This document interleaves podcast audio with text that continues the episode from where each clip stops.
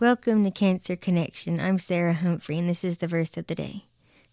This verse is kind of different today because our beagle Tiberius gets to sit in, and he and he usually sits in my chair next to the microphone. It's a great look. Kind of reminds me of Snoopy. But anyway, Tiberius says hi to everybody. Anyway, so today for the verse of the day is Proverbs chapter 16, verse 28. The heart of the righteous weighs its answers, but the mouth of the wicked gushes evil. This verse reminds me that no matter what, I need to be careful what I say because and how it affects others. And this is Sarah Humphrey. I will see you tomorrow for the verse of the day.